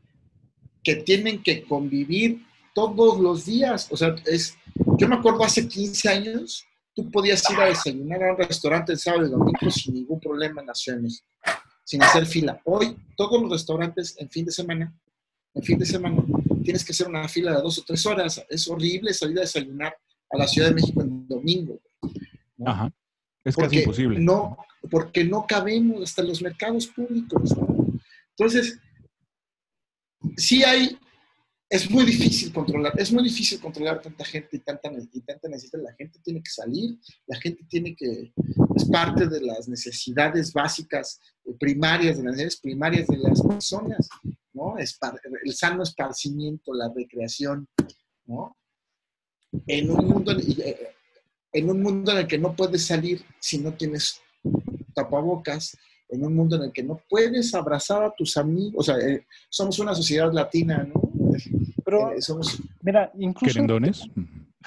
que- ajá, pues somos cachondones y nos gusta andar toqueteando a la gente, toqueteándonos entre nosotros, ¿no? Pero es, es, es- es la, no, es, la demo- es demostración de En redes cariño. sociales pueden solicitar, solicitar a Mario para sus fiestas.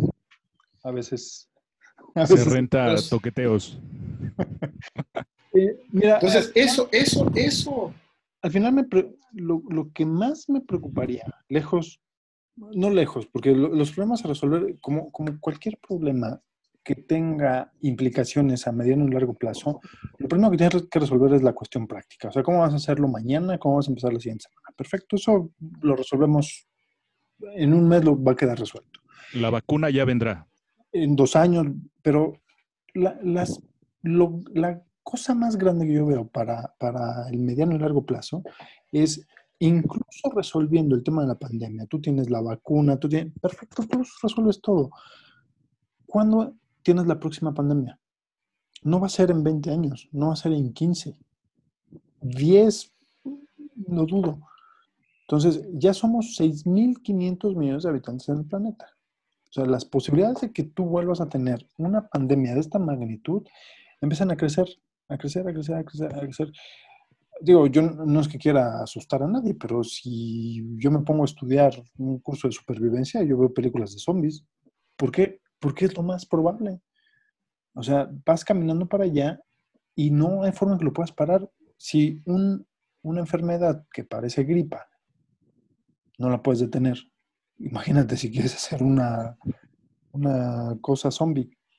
No es porque exista, no es, no, no, no. Estoy poniendo una hipótesis en donde en el extremo tengas una enfermedad tan grave con una letalidad no del 3, 5, 10% que, que podemos ver hoy con el COVID. Ponle el 30% con lo que tenemos hoy día. Demasiado. Yo, este, quisiera también extender un poco mi- una, una idea. Sí pienso que hay áreas de oportunidad. ¿no? Por ejemplo, México tiene uno de los, eh, de, de los eh, peores niveles de diferencia entre productividad y horas de trabajo. Somos de los países en la OCDE en las que más horas trabajamos y menos productivos somos. Cuando más tiempo estamos en la oficina. ¿no? Y en, una, en, en un entorno como la Ciudad de México, la Ciudad de México, fácilmente te puedes hacer en un tramo de 15 kilómetros dos horas, ¿no? Dos horas eh, o más, eh, pues eso todavía viene a complicar más las cosas, ¿no?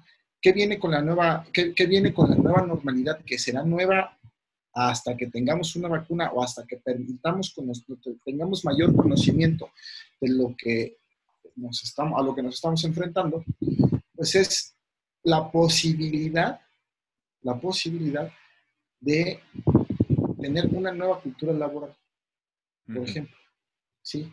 En donde, en ¿Cambiarla donde, para bien? sí, sí, claro, en, en donde, en donde vas a trabajar el mismo número de, el mismo número de horas, pero haciendo la mitad en la oficina y la mitad en la... Y eso conforme va- vamos avanzando en el semáforo. ¿no? Eh, En la casa. Claro. Entonces, eh, eh, en la casa, ¿sí? Que eso te permite, bueno, si bien te ata un poco porque estás disponible mayores horas, sí te permite hacer otras cosas, ¿no? Sí te permite convivir con la familia, sí te permite darte un espacio para sentarte a atender a los niños, sí te permite hacer al- algunas, algunas cosas que de otra manera es más complicado, ¿no? Yo creo que por ahí sí puede haber sí puede, sí puede haber ahí un cambio, un cambio importante, un cambio que no va a ser fácil, que no tampoco va a ser de la noche a la mañana, pero sí estamos si- siendo obligados a, a- a hacerlo, ¿no? Entonces, eso, Fíjate que Cuando, cuando empezó el tema, y sobre todo que venía de China, y, y no, no descreyendo de las posibilidades de la o los alcances de una pandemia, una de las cosas que pensaba era por qué, y cuestionando el por qué, buscando un por qué. Decía, bueno, si nació, si, si el problema nació en China, y Chin- China siendo uno de los de, de- de las bodegas del mundo, eh, con, con la, del- de las fábricas más grandes del mundo, y que se convierte en una bodega y exporta para todo el mundo, me parece que es un, aparentemente en ese momento, estoy hablando para principios y mediados de, de enero, el, el golpe para China aparentaría, aparentaría ir hacia sus mercancías y, y en el momento de, de recibir las mercancías decir esto viene contaminado, no lo puedo recibir.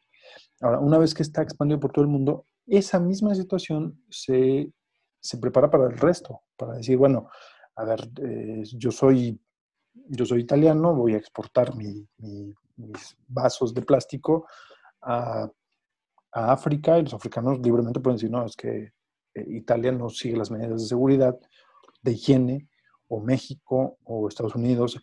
Entonces se convierte en un factor. No solo el que, lo que platicamos en economía. Ok, perfecto, la economía se cayó el 30%, eh, el 35%, el siguiente año te recuperas y bla, bla, bla, bla. Perfecto, está bien. Ahora, ¿cómo vas a seguir vas a encarecer el transporte, algo que de por sí ya era caro y que era inviable, se va a encarecer. Las medidas, eh, la educación, la educación era inviable y cara, lo que platicamos hace rato, grupos de 40, 50, 60, 80 personas, y de momento se va a convertir en algo caro porque no vas a tener espacio y el espacio se va a volver más caro. Si lo que platicaba Mario, si el espacio ya es caro en una ciudad de, de- bueno, perdón, en una mancha urbana, que es una ciudad de área metropolitana de 20, 25 millones de habitantes, si el espacio público, el espacio personal ya es caro, un espacio público personal limpio, se va a volver más caro. Entonces, eso no solamente va a impactar en el, en el inmediato, en el decir, este, se van a recuperar trabajos, se va a recuperar este, economías y demás, va a impactar en el mediano y largo plazo para eh, saber cómo le, le- le vamos a hacer. Pues la la organiza, o sea, hoy mismo la organización de los grandes espectáculos, los espectáculos deportivos que requieren Masas. necesariamente ajá, que las masas estén congregadas en un estadio. O sea, eh, eh, ha venido a cambiar radical. O sea, vamos a, tenemos que ver el mundo de diferente manera y esto es inevitable. El tema, el tema eh, perdón, Eh, justo este, estaba viendo yo una nota, no recuerdo, creo que era el diario El Mundo, creo que, creo que ese era el, diario que traía una nota sobre un primer fin de semana que hubo en Alemania de, antros y de clubes de música donde la gente solía ir este, masivamente a, eh, a tomar una copa y a bailar, etcétera, ¿no? Eh, íbamos en manada. Este, y acabo de ver una nota en El Mundo, hizo una especie de videoreportaje muy cortito, pero muy interesante de cómo fueron esas, esas nuevas formas de experimentar la, la vida nocturna. Pues es muy rara, la verdad es que es rarísima. O sea, unos eh, mujeres y hombres adentro de un club con un DJ tocando música, pero enfrente en todo el, el- el cuarto donde solía estar atiborrado de gente, pues unas cuantas sillas y todo el mundo bailando en su silla. La verdad es que es muy raro. Me parece, yo creo que una de las cosas que va a, a ocurrir, creo que con más, am, eh, más fuerte de lo que ha sido hasta ahora, porque creo que ho- hoy ha aumentado ese tipo de, de intercomunicación. E- Este, este podcast es un ejemplo de ello. Pero creo que lo que se va a acentuar en los próximos meses es la videoasistencia, por decirlo de alguna manera. El asistir a eventos a través de las redes, a través de Internet. Eh, creo que fue mejor durante la época de la, de la pandemia, cuando todavía no se levantaba las medidas sanitarias.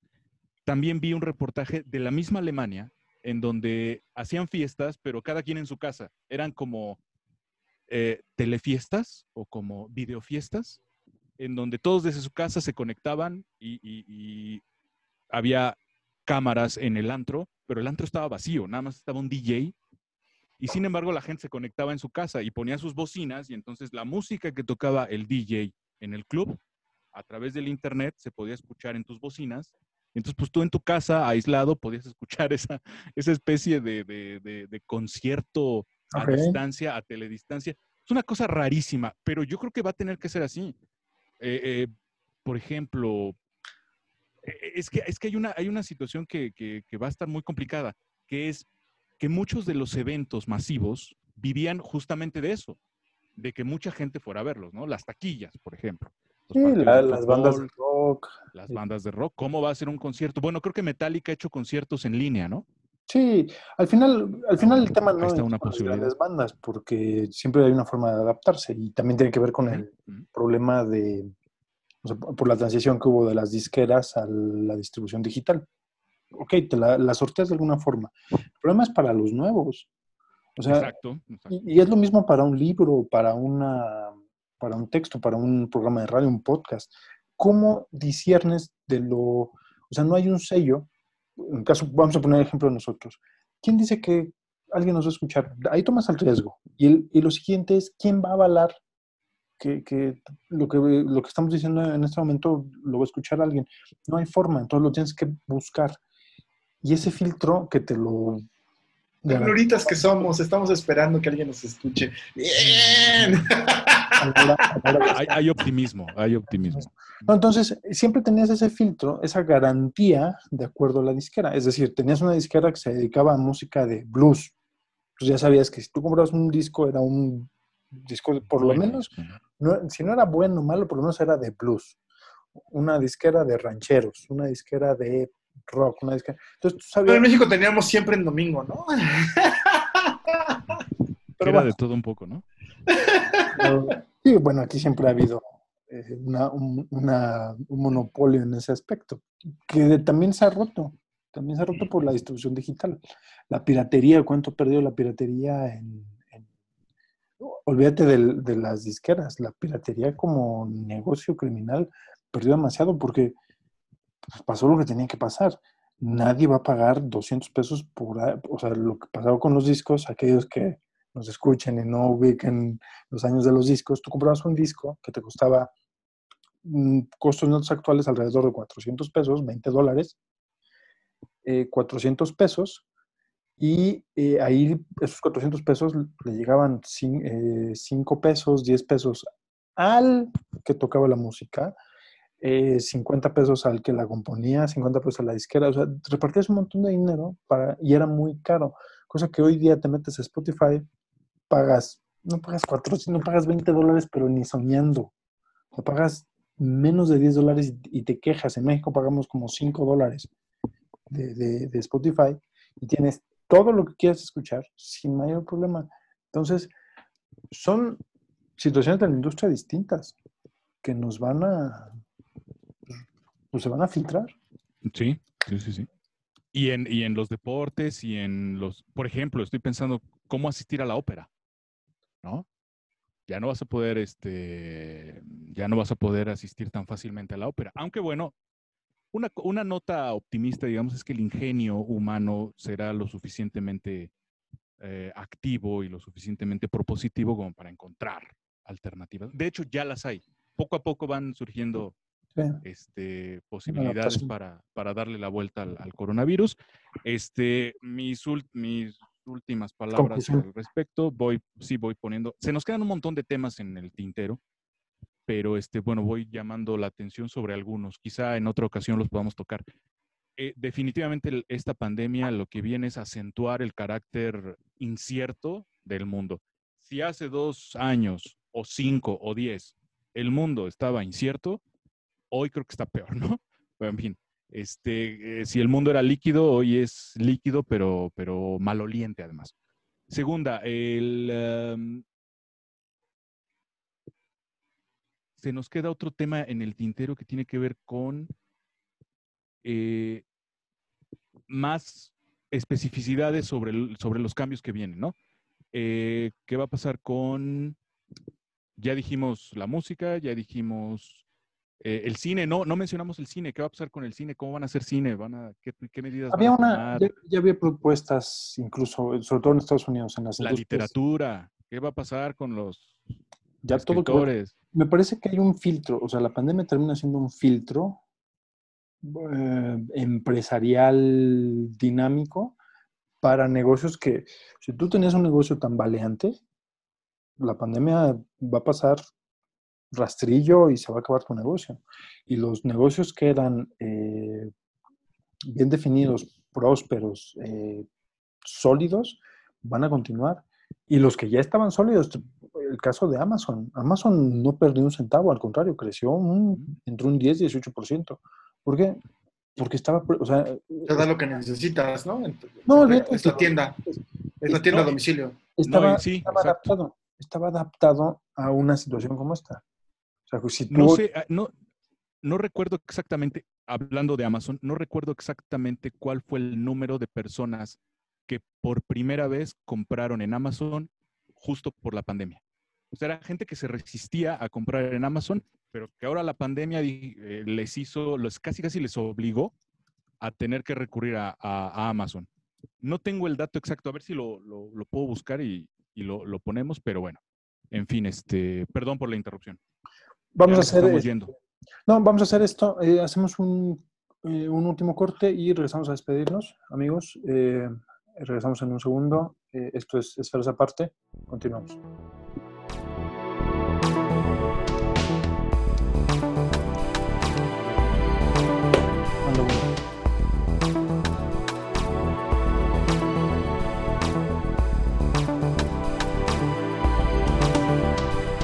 Tal amigos? Bienvenidos de regreso. En realidad no fuimos a ningún lado.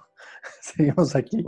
Solamente Se nos acaba el corte. 20. Se nos acabó el 20. Sí, Eh, el- oye, el corte, el corte de, de- de- de sponsors que no tenemos, ¿no? Todavía no tenemos. pero Si alguien quiere Vale. patrocinarnos, con muchísimo gusto está en nuestro correo. Podemos eh, recibir Pero patrocinio. puede de ser todo como. Martinoli, güey, vendiendo zapatos, güey, a mitad de un, de un fut- de un partido de Un fútbol. Mira, si me regalan unos Además de zapatos, Nintendo, ¿no? Ni siquiera es de, de fútbol real, es Nintendo. Ajá, ajá. Entonces, Bueno, pues ya regresamos, estamos, eh, estamos de vuelta. Vamos a dar cierre a esta charla. Empezamos con mi queridísimo Mario Morales. ¿Qué concluyes? Mario? fácil. ¿Qué concluyo? Varias cosas. Uno, no pensemos en realidad, no, no, eh, esto no es un acto de fe. Es decir, hay, hay demasiada, eh, demasiados, demasiada, hay mucha, mucha prueba científica, ¿sí? Que, y, datos reales que nos permiten ver que esto es una, que, que esto sí está pasando, ¿no? Yo estaba haciendo un, estaba leyendo de cuál era la tasa de mortalidad, por ejemplo, con la, con, con la, con el problema que tuvimos de la, del H1N1 que surgió aquí en México, Ajá. la famosa influenza porcina o influenza, influencia, influenza mexicana, ¿no?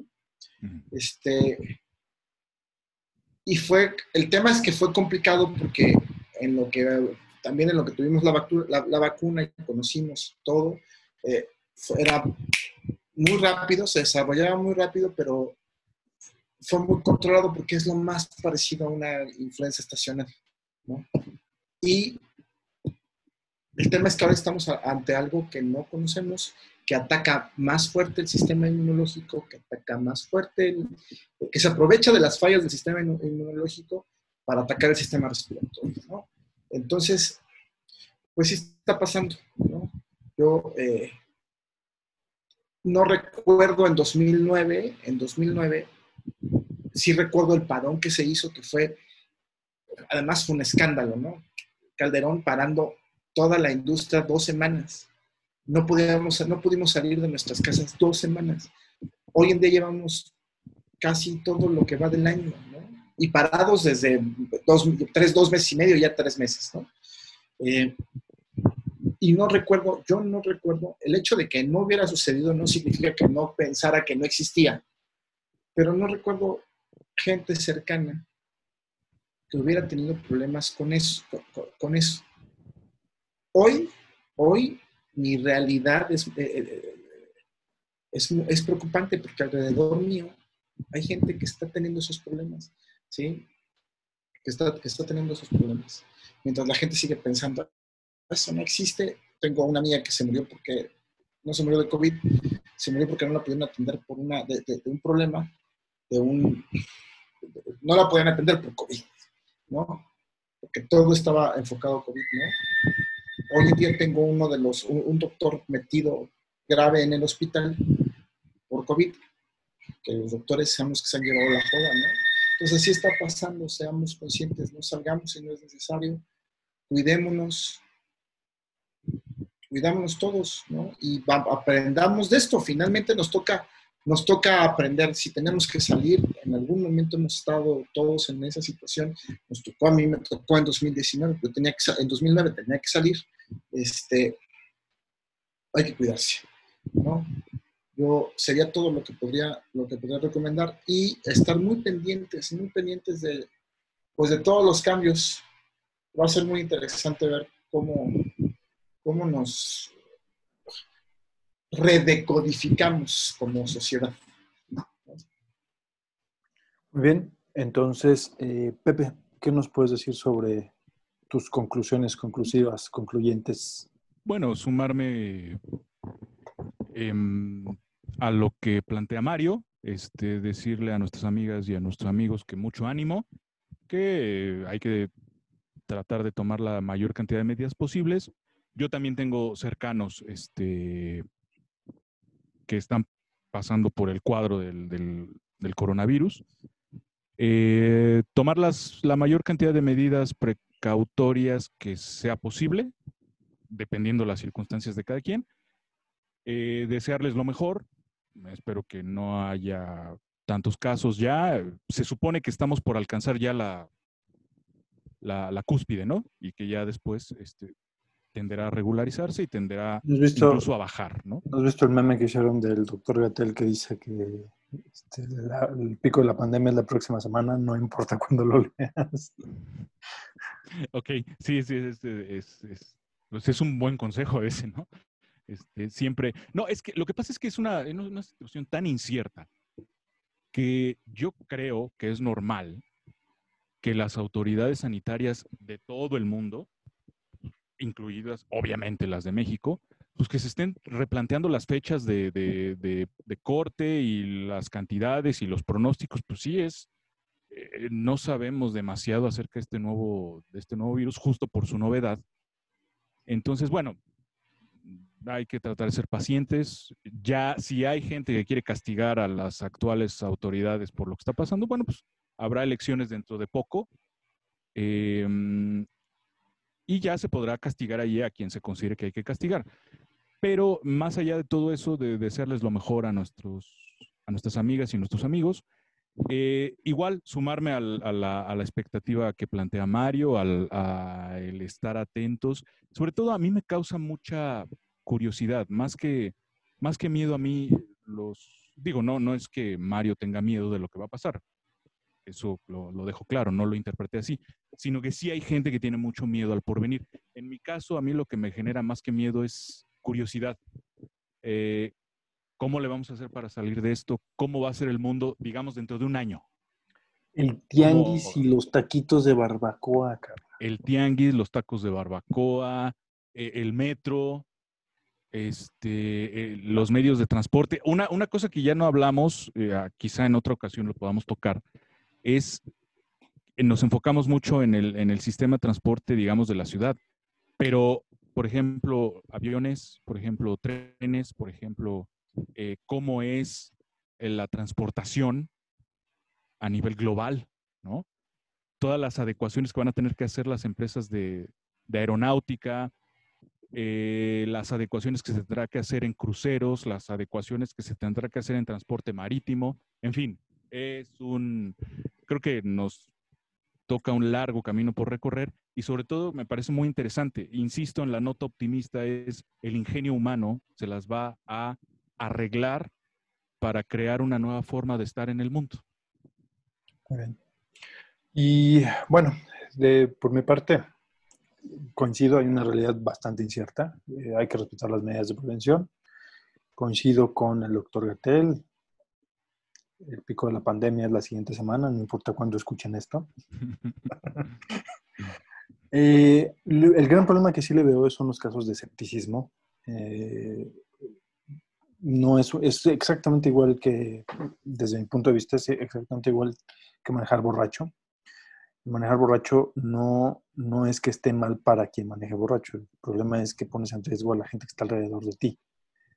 Y si tú no lo puedes ver así, tú puedes manejar, tú agarras una carretera que la cierras o maneja borracho dentro de tu propiedad y te estrellas y no pasa nada. El problema es que tú pones en riesgo a gente que no está ni emparentada ni tiene absolutamente nada que ver contigo. Y aquí es ese tema, es la humanización del otro.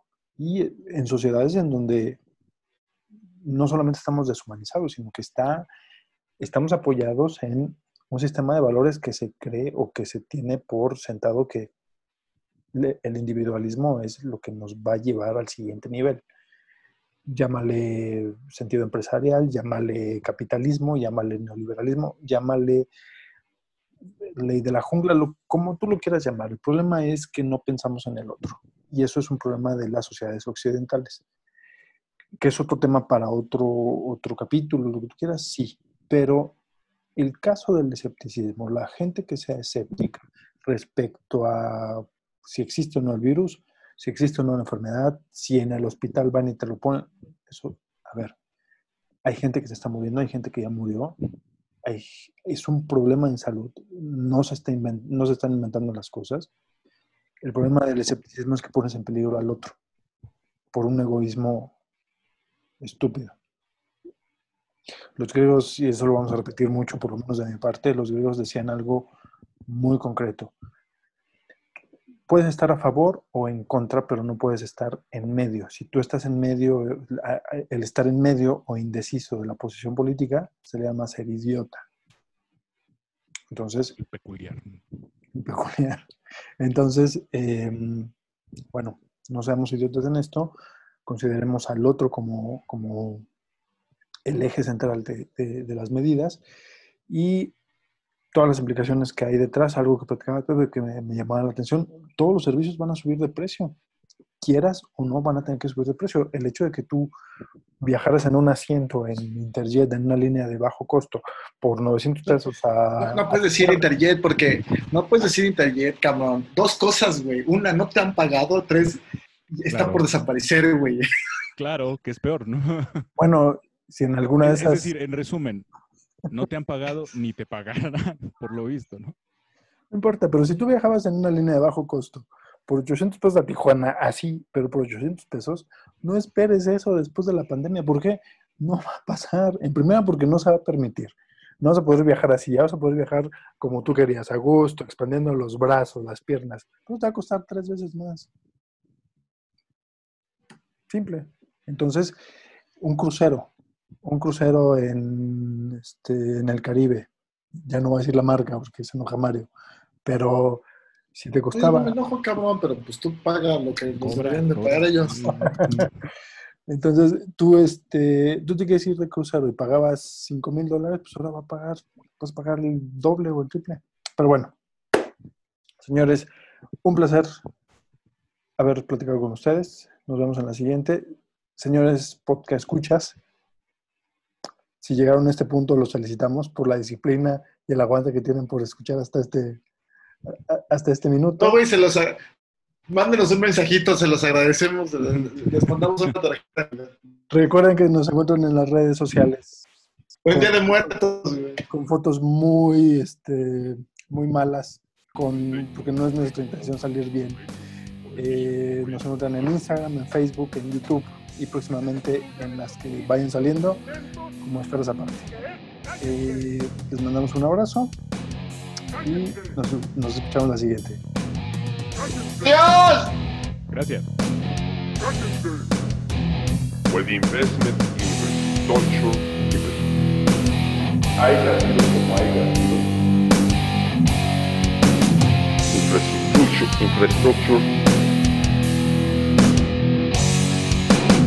canso ganso, me canso ganso, me canso ganso.